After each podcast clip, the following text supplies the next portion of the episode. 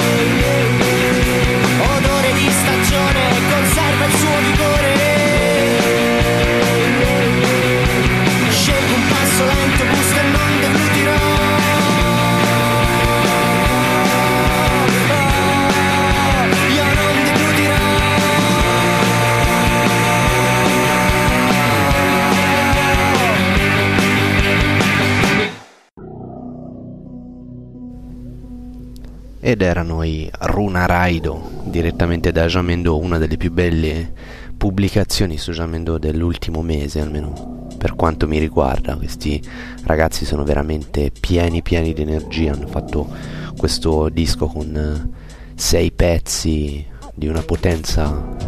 veramente incredibile. Bentornati al Nissardo dopo tantissimo tempo dal- dall'ultimo episodio e questo episodio si intitola Flashback, flashback per, per, eh, con un chiaro riferimento al fatto che siamo alla stagione 2 del Nissardo, ma essendo stas- oggi da solo,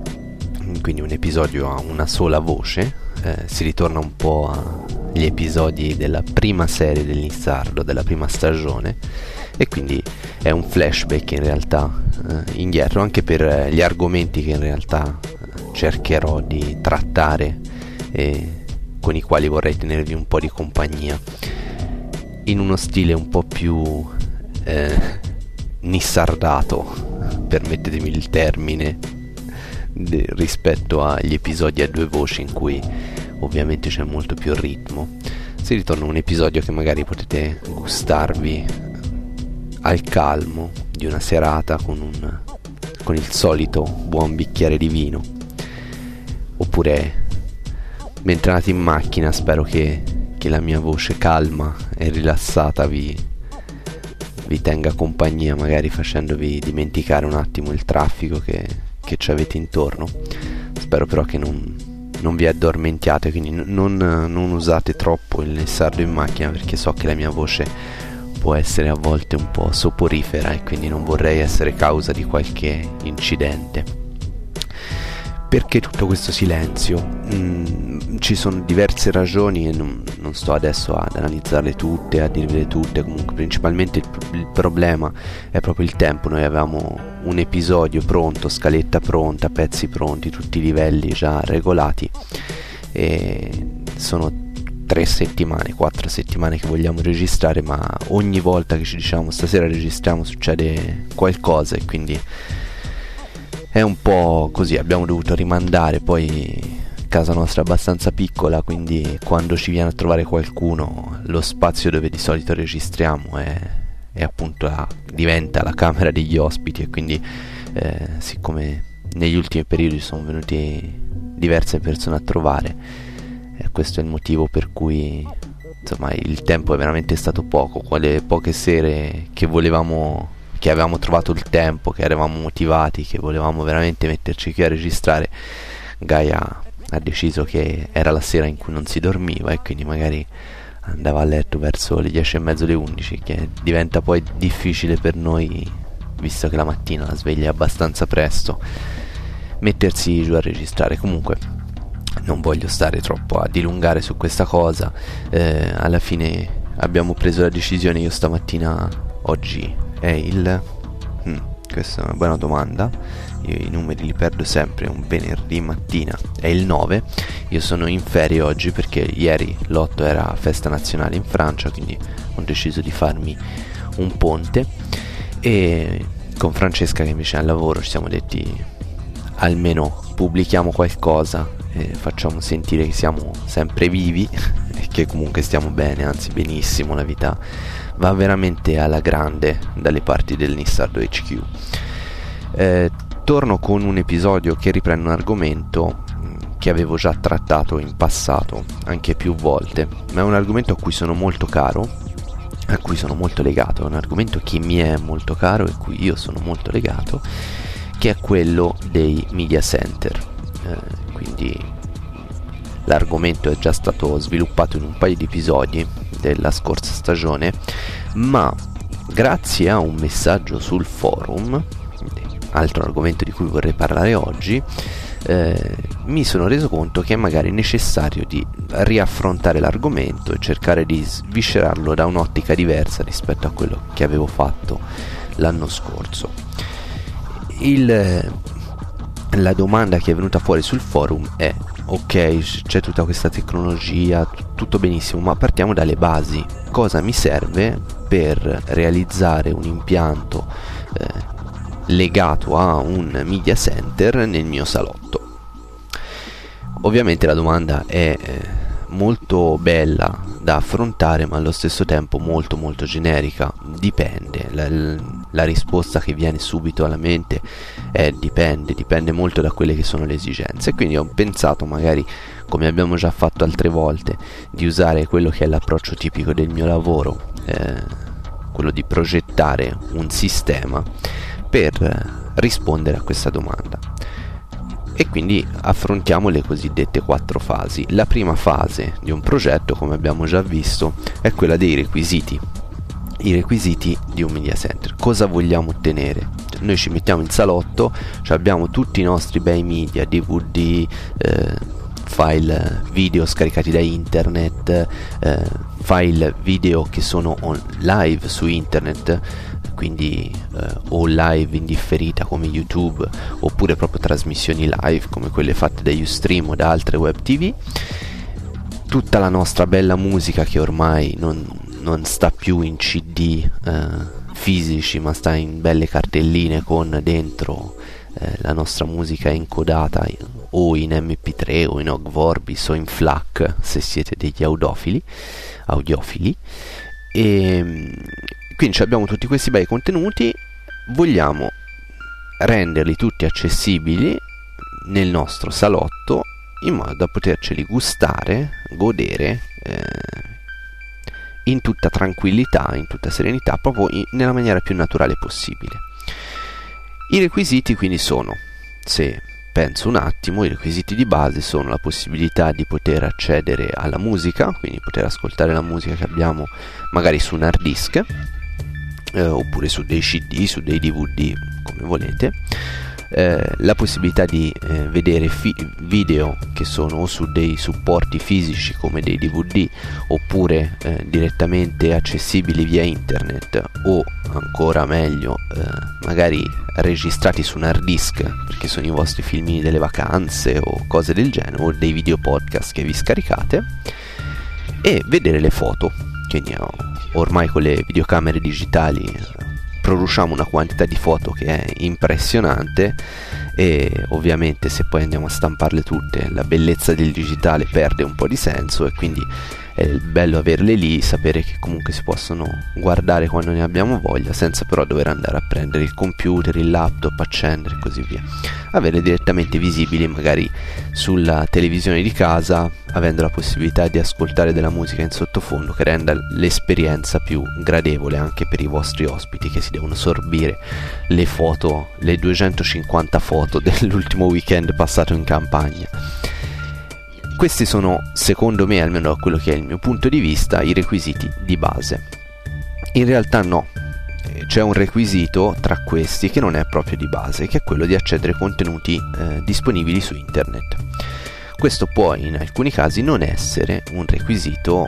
necessario, magari non vi interessa poter andare a vedere video su YouTube oppure guardarvi delle trasmissioni live su Ustream o su Mogulus o su cose del genere.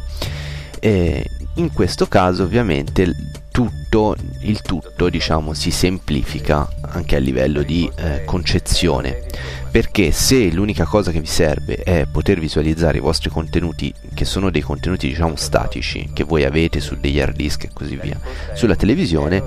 eh, ci sono soluzioni estremamente economiche ci sono soluzioni molto molto eh, pratiche anche che vi danno la possibilità di eh, usare i vostri contenuti media eh, nel salotto. Quindi diciamo prima, un primo requisito, quello veramente di base, musica, video e eh, immagini sul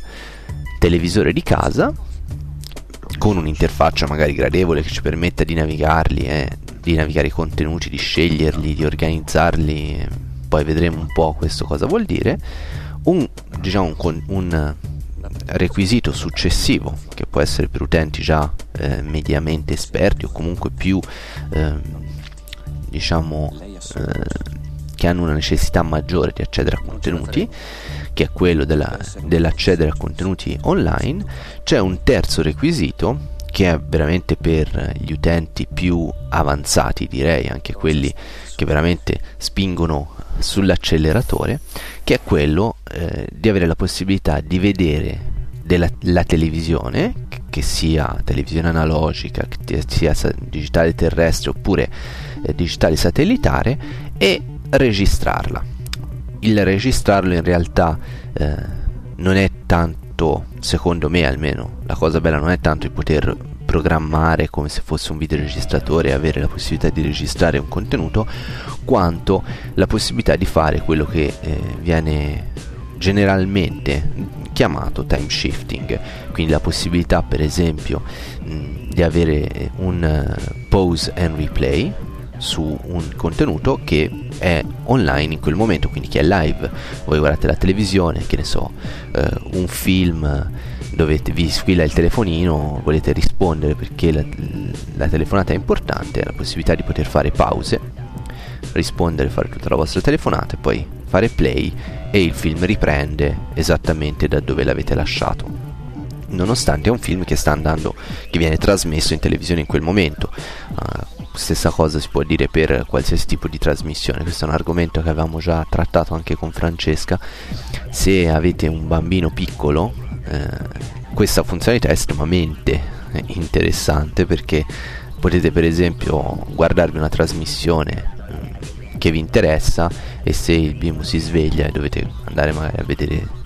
in camera se sta bene così potete comunque fare pause e non vi perdete nulla della trasmissione che state vedendo questa è una funzionalità che viene detta anche di PVR eh, è un video registro un power eh, video recorder. No in realtà eh, PVR sta per personal video recorder. Eh, ci sono altri che lo chiamano DVR che è digital video recorder. E comunque a parte i nomi. Eh, è la possibilità di avere un computer che fa anche da videoregistratore in maniera digitale. Questo è il requisito secondo me più avanzato. Eh, la cosa che è est- estremamente delicata nella funzionalità di PVR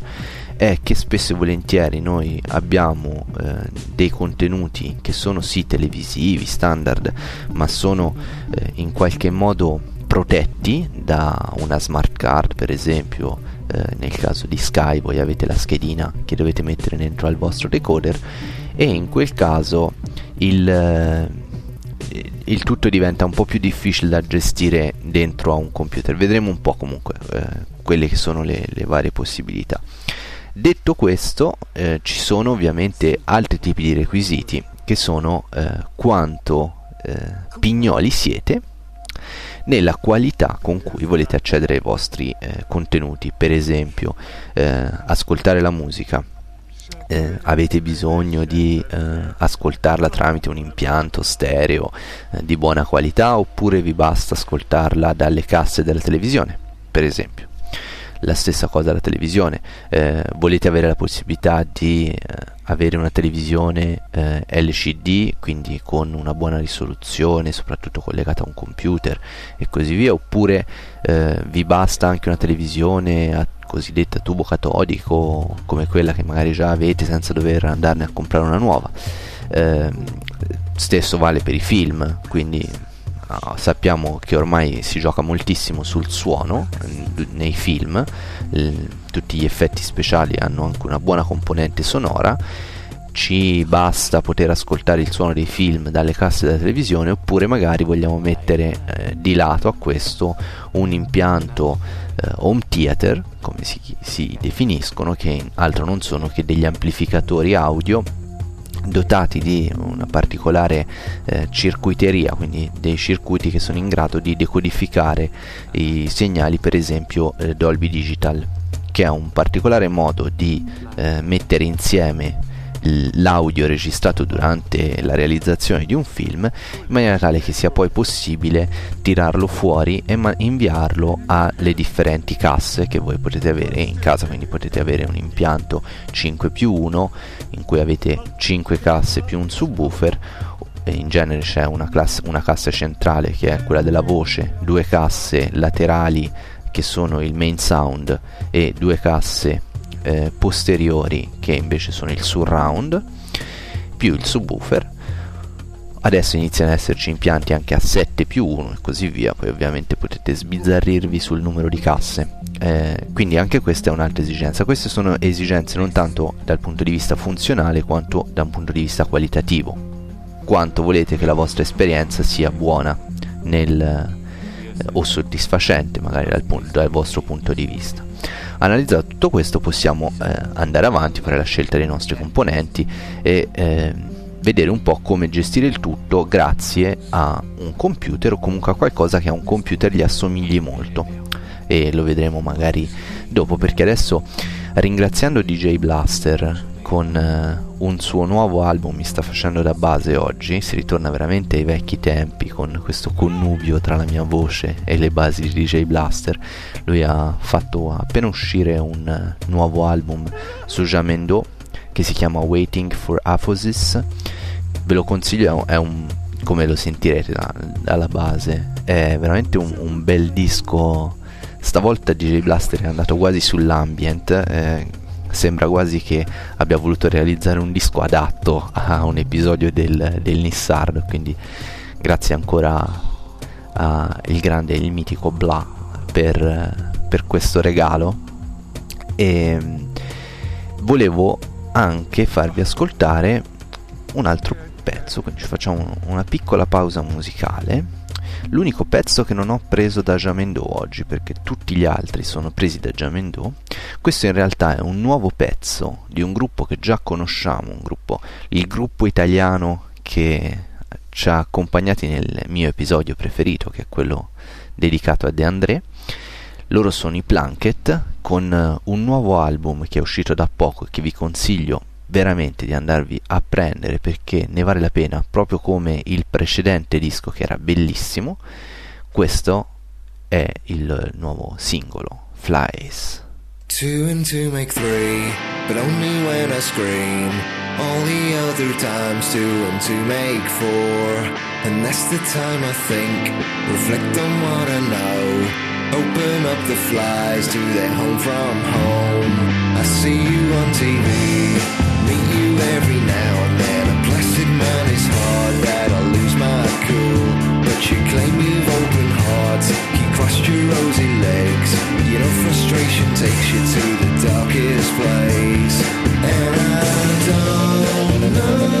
why, but it just won't sit inside. And I don't know why, there's three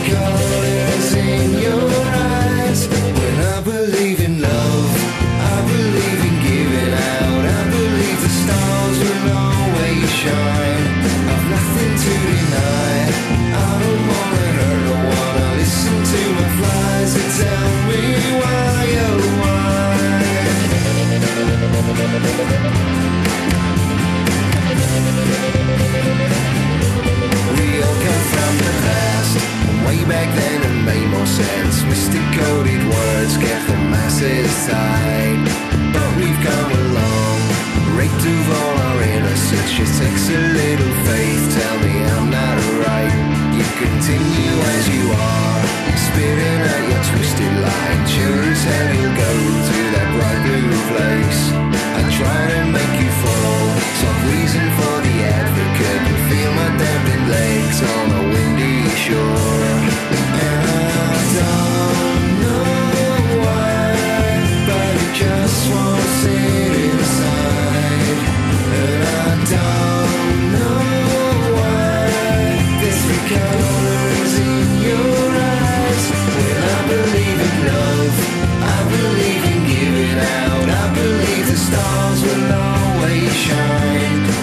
Nothing to deny.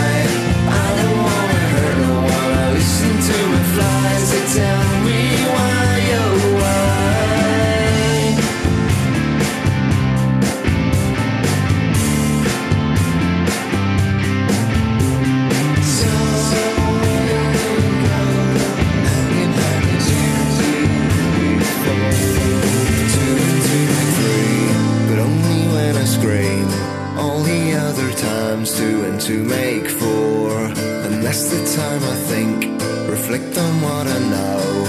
Open up the flies to their home from home. I believe in love,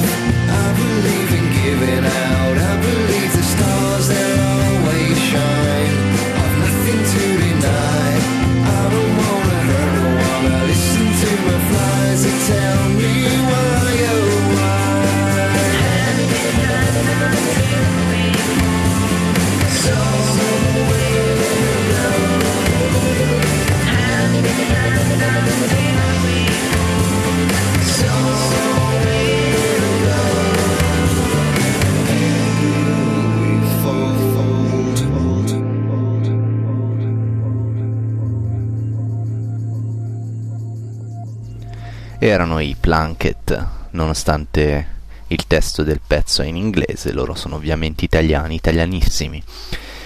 E io li ringrazio moltissimo per avermi permesso ancora una volta di mandare la loro musica e di usarla per rendere più piacevole uno di questi miei piccoli episodi.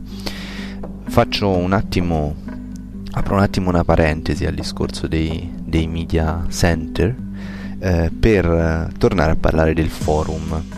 L'avevamo accennato all'ultimo, veramente gli ultimi due secondi dell'ultimo episodio che, che avevamo registrato, ne voglio parlare un attimo meglio, quindi ho aperto un forum che è eh, ovviamente legato al sito e al podcast, l'indirizzo del forum è forum.elnissardo.com, quindi molto semplice, perché un forum? Nonostante appunto i, il mio elogio sempre molto... Eh, spassionato nei confronti del web 2.0, poi in realtà metto nel mio sito una cosa che è molto lontana dal, dal web 2.0, almeno a rigor di definizione, cosa che secondo me è molto sbagliata perché il forum è stato probabilmente la, il, la prima forma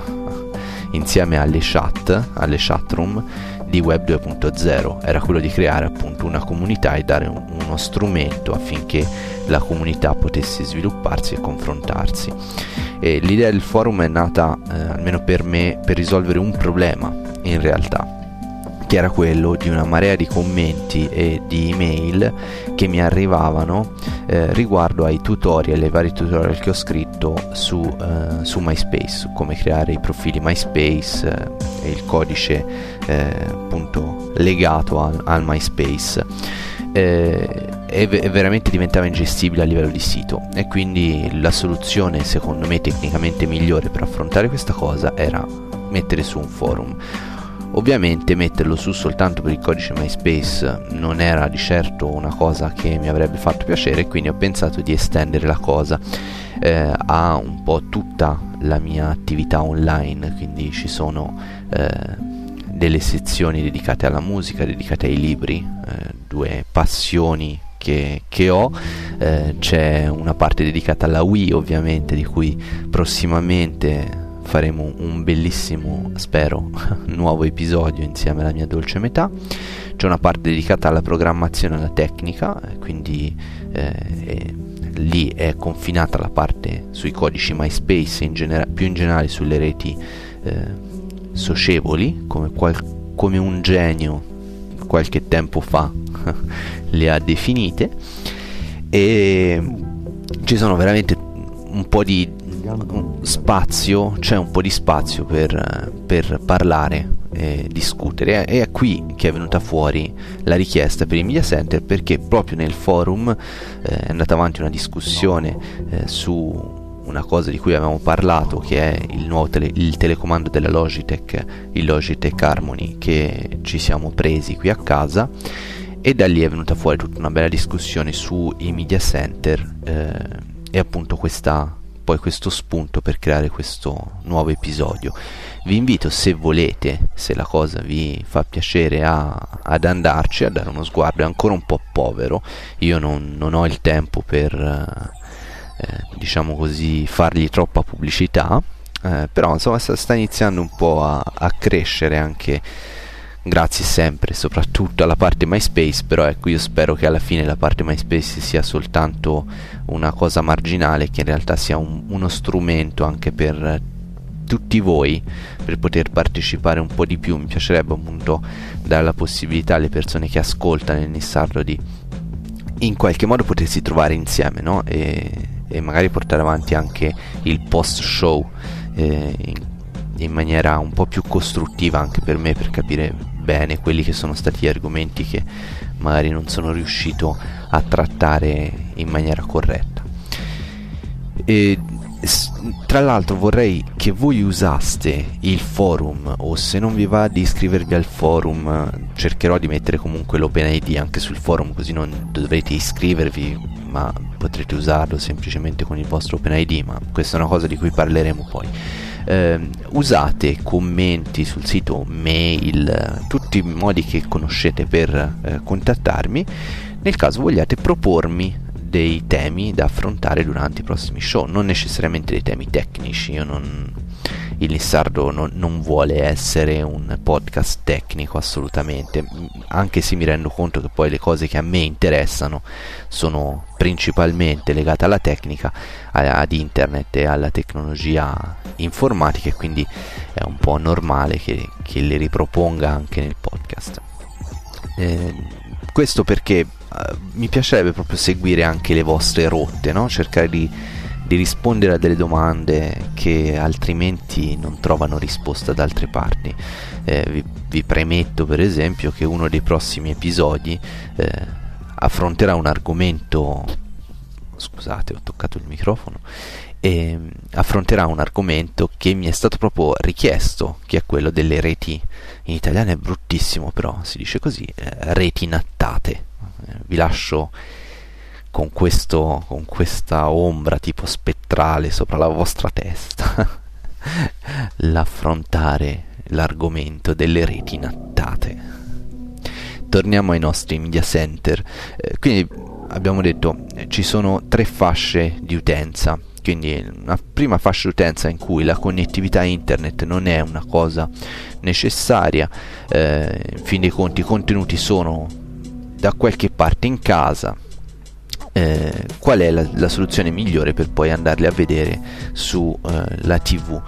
Secondo me la soluzione migliore per andare a vedere sulla TV, e qui magari mi attirerò le ire di molti geek come me, è quella di comprarsi un hard disk esterno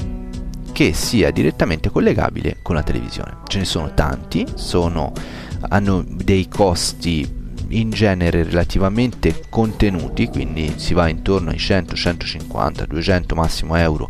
per eh, degli hard disk che arrivano anche a 500 giga, eh, che hanno un, in generale un piccolo firmware al loro interno che in generale si sviluppa sopra Linux. Molti di questi eh, perlomeno sono sviluppati sopra un kernel Linux e che hanno un'uscita in generale diciamo SCART. Poi magari quelli più complessi possono avere un'interfaccia eh, HDMI oppure eh, un, eh, un, RGB o altre cose. Comunque in generale avranno un'uscita con un segnale video e un segnale audio che potete collegare alla vostra televisione. Hanno un telecomando piccolo telecomando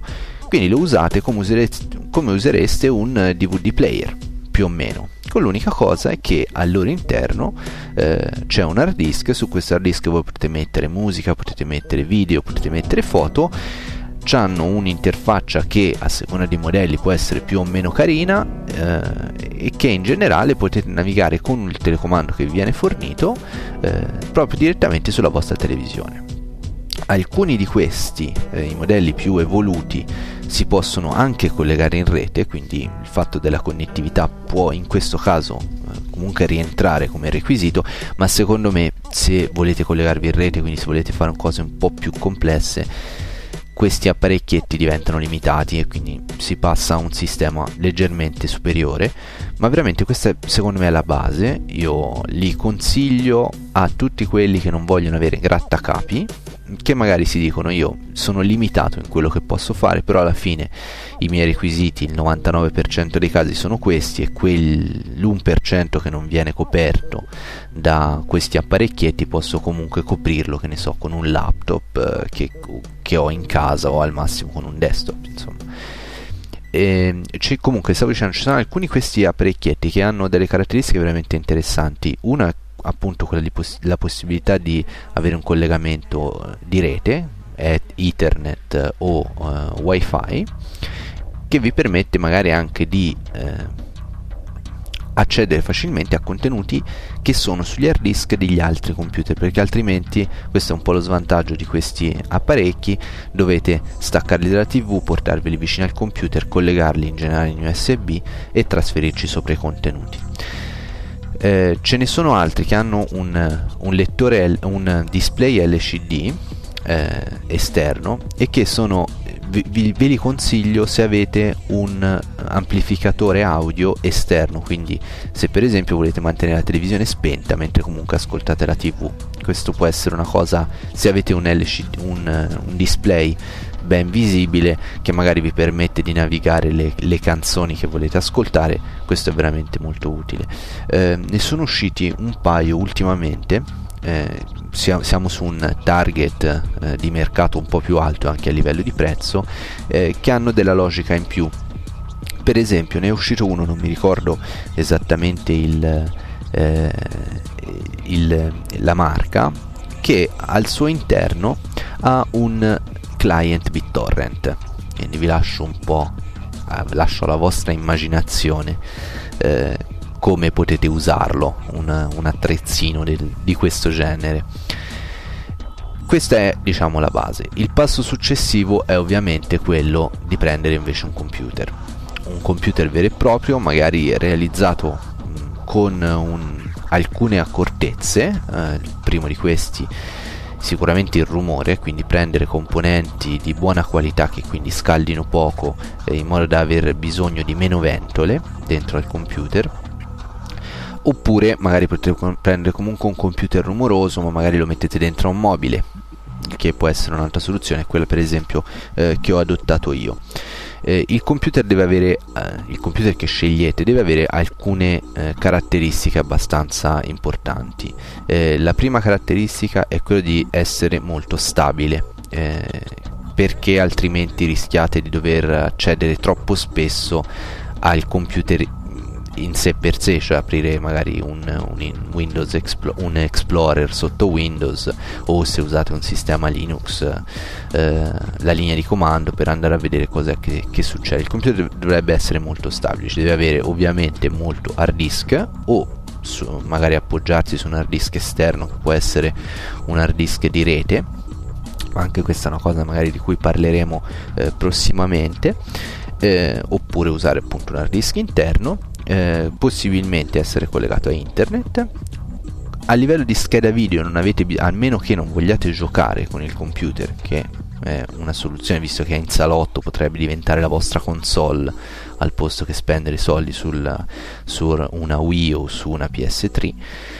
eh, o su una Xbox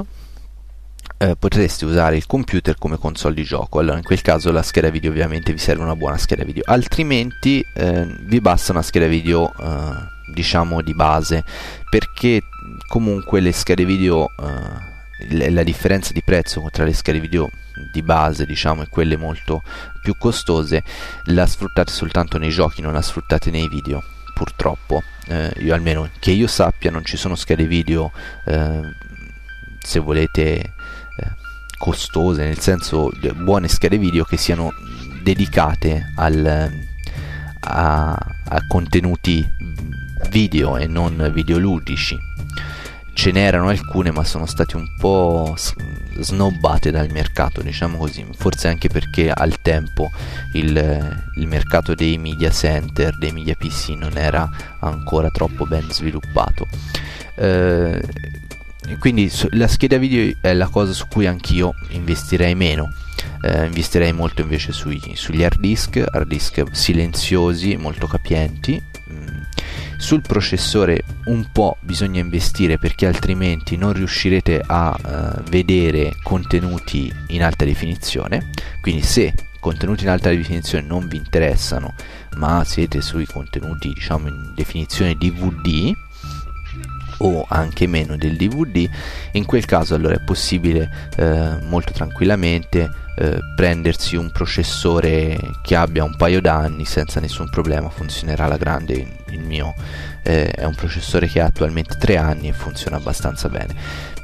Ovviamente nel momento in cui si va sull'HD, quindi sul 720p per esempio, eh, che è un formato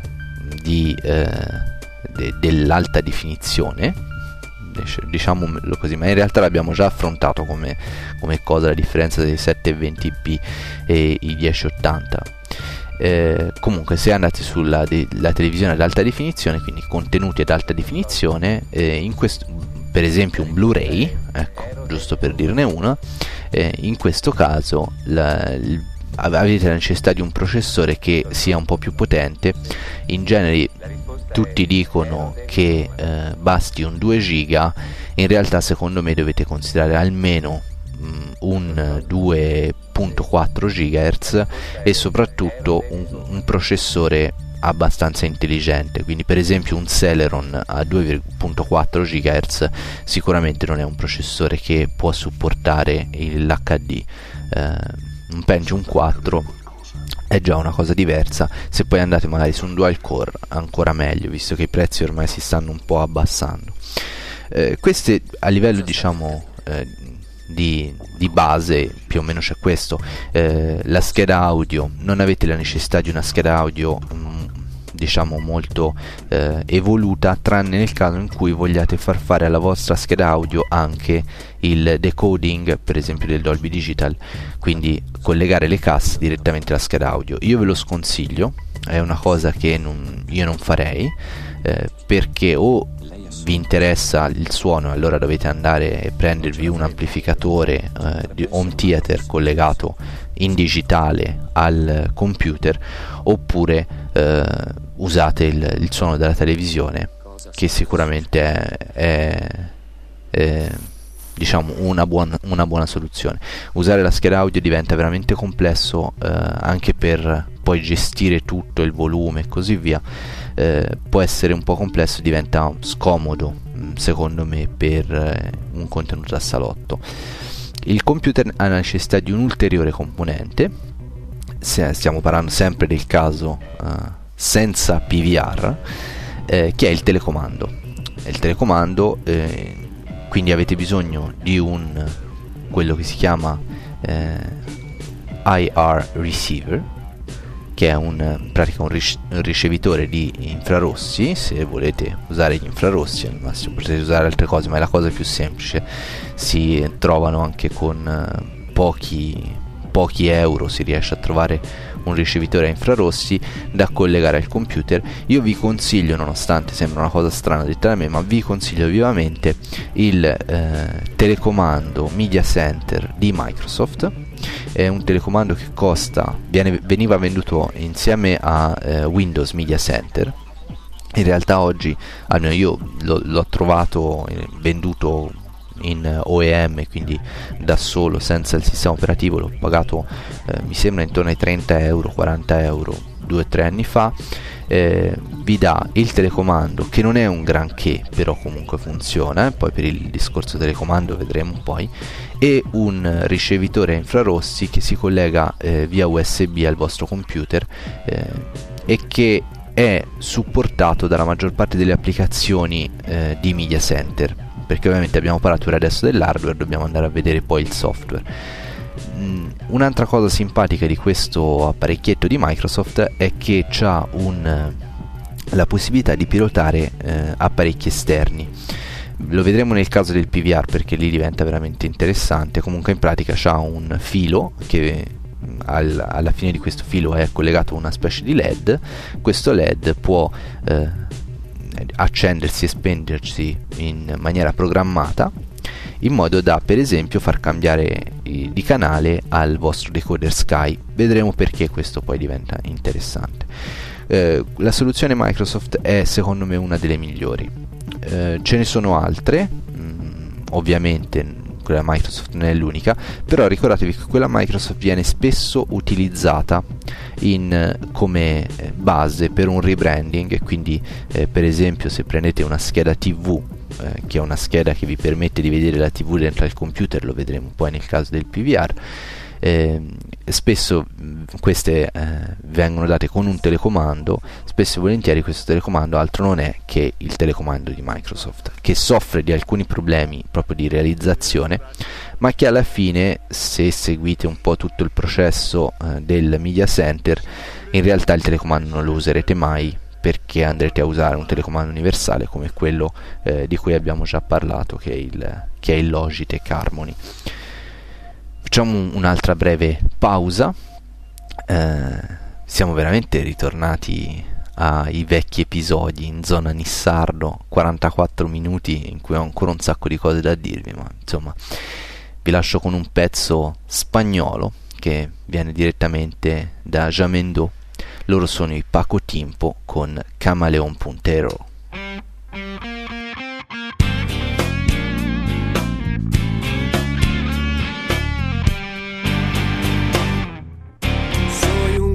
Camaleón puntero al borde de tu jardín. Yo voy mirando el mundo entero.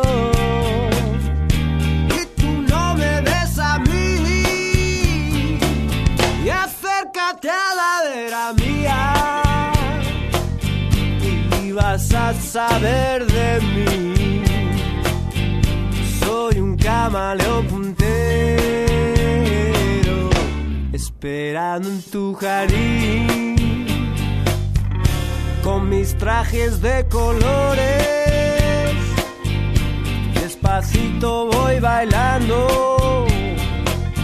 con mis trajes de colores. Despacito voy bailando. Y si te gustó más el lila o el color que tú me soy un camaleón puntero, esperando en tu jardín. Camaleón puntero, soy un camaleón. Esperando en tu jardín.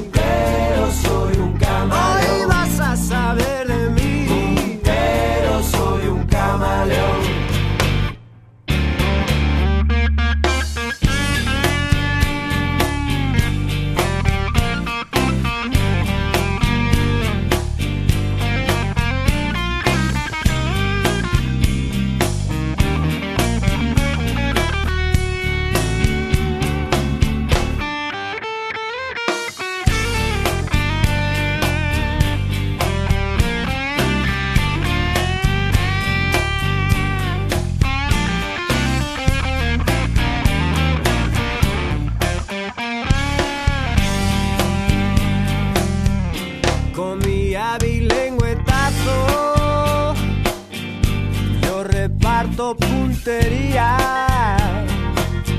con mi hábil lengüetazo. Yo reparto puntería. Soy un camaleón puntero al borde de tu jardín. Acércate a la vera mía y vas a saber de mí. Camaleón, puntero, soy un camaleón. Hoy vas a saber de mí.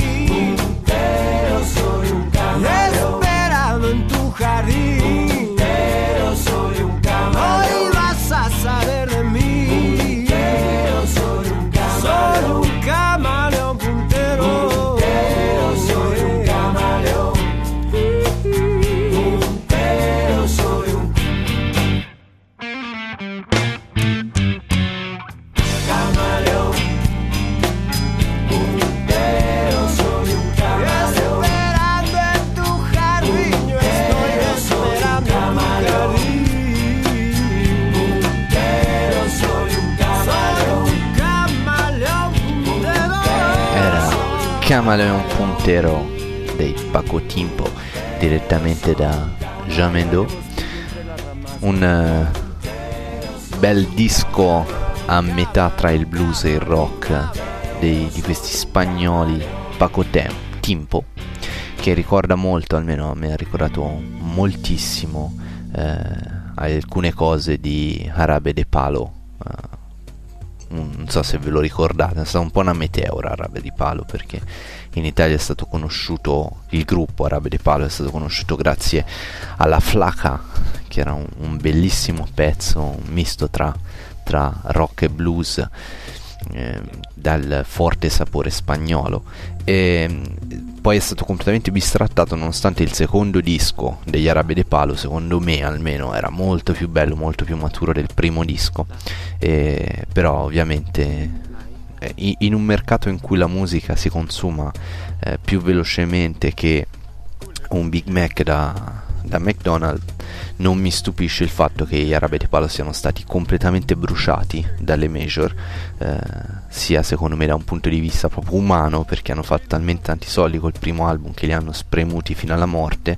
al punto mi ricordo in Italia eh, venne rifatta una traduzione di eh, La Flaca, eh, no non della Flaca, di un altro pezzo degli Arabi di Palo da, eh, da Giovanotti, insomma il gruppo poi si è, si è distrutto probabilmente anche per problemi di economici perché tanto quando entra di mezzo il soldo è così comunque detto questo torniamo a cercare di finire di concludere la, la nostra chiacchierata. Spero di non annoiarvi troppo eh, su, sui media center. Parlando dell'ultimo aspetto quello che è veramente l'ultimo eh, ah no c'era una piccola precisazione che volevo fare prima di affrontare l'aspetto del PVR che è quella di usare il computer nel, all'interno di questo media center, quindi in salotto, per eh, navigare su internet e leggere email, per esempio.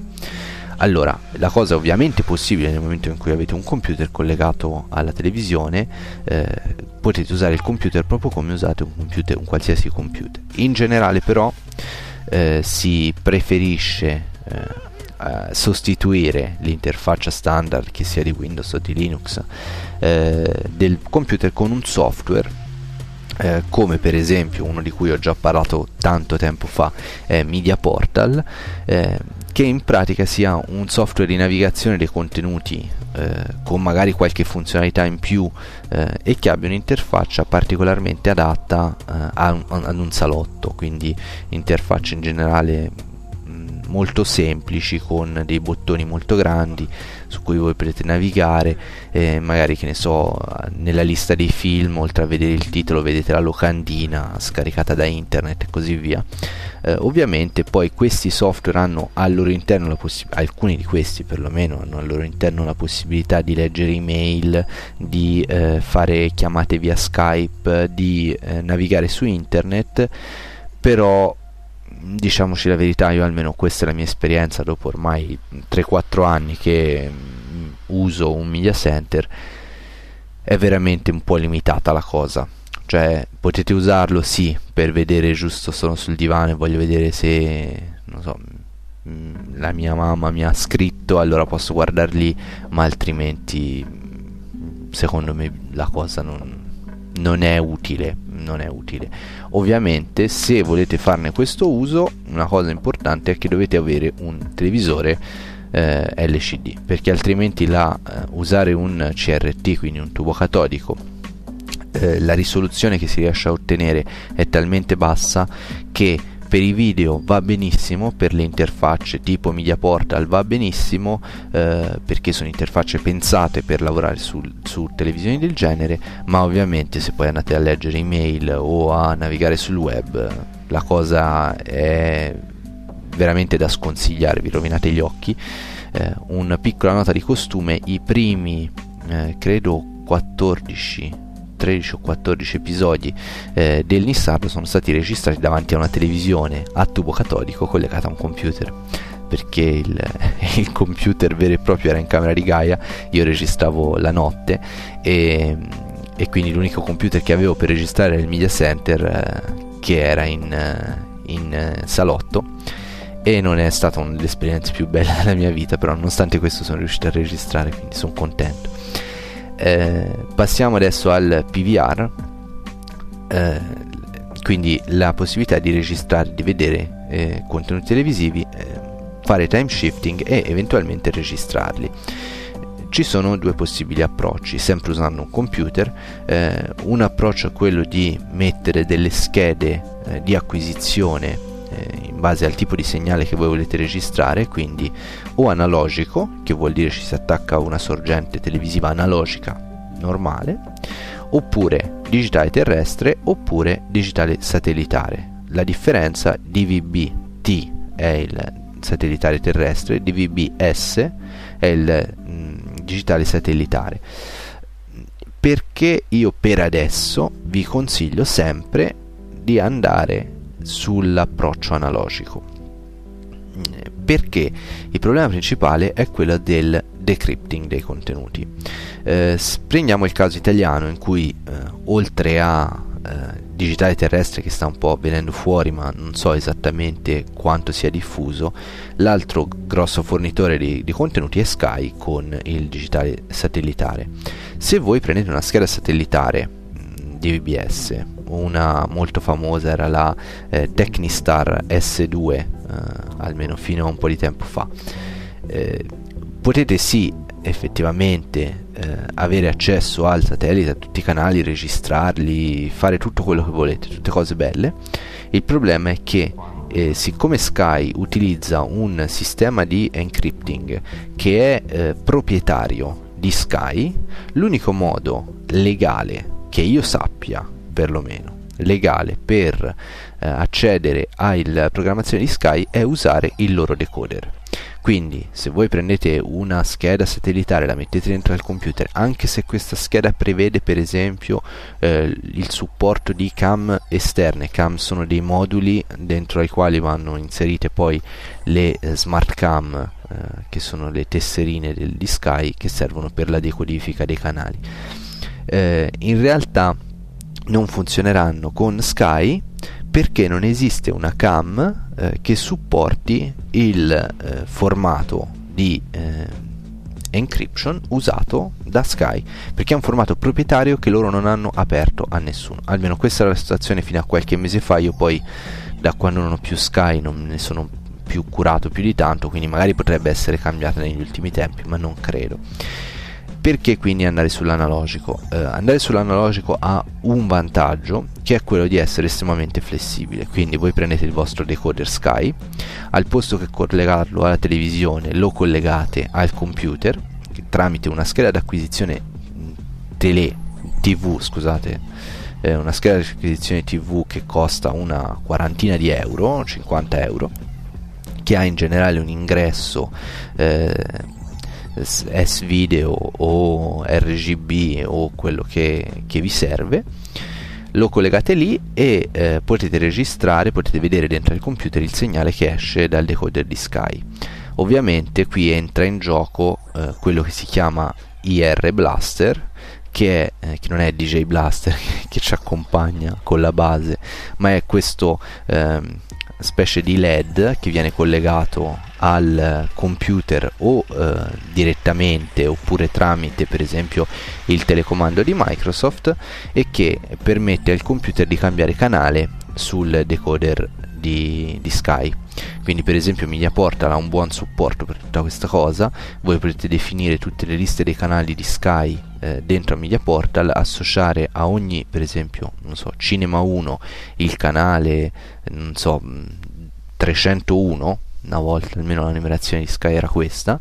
e quando voi eh, selezionate sull'interfaccia di Mediaportal voglio vedere Sky Cinema 1 eh, Mediaportal inizia a eh, farvi vedere quello che lui riceve sulla eh, scheda TV, ma allo stesso tempo manda un segnale al decoder di Sky dicendogli mettiti sul canale 301. E questo funziona abbastanza bene, ve lo garantisco perché l'ho usato per eh, due anni buoni eh, come configurazione del mio media portal. Era diciamo è stato il modo in cui noi siamo andati avanti per, eh, per diverso tempo a casa a base un po' troppo alta, scusate. Rimediamo subito. Eh, perché appunto nel momento in cui Sky ha cambiato il loro sistema di encryption la mia scheda satellitare era diventata inusabile con Sky e quindi niente siamo passati a questo metodo che è un po' più artigianale perdete un po' di qualità questo va detto perché ovviamente cioè, passando da digitale a analogico poi ancora da analogico a digitale si perde anche in risoluzione ma sinceramente almeno eh, se il, il, vostro scopo è quello di poter eh, fare pausa e eh, replay su un contenuto e potervi magari registrare quei 4-5 le 4-5 trasmissioni che passano la notte a orari eh, improponibili e che in genere sono le cose migliori che potete vedere in tv eh, allora è una soluzione decisamente eh, interessante perché funziona. Eh, non avete bisogno di pagare niente a Sky per avere un nuovo decoder che si faccia le registrazioni un po' come vuole lui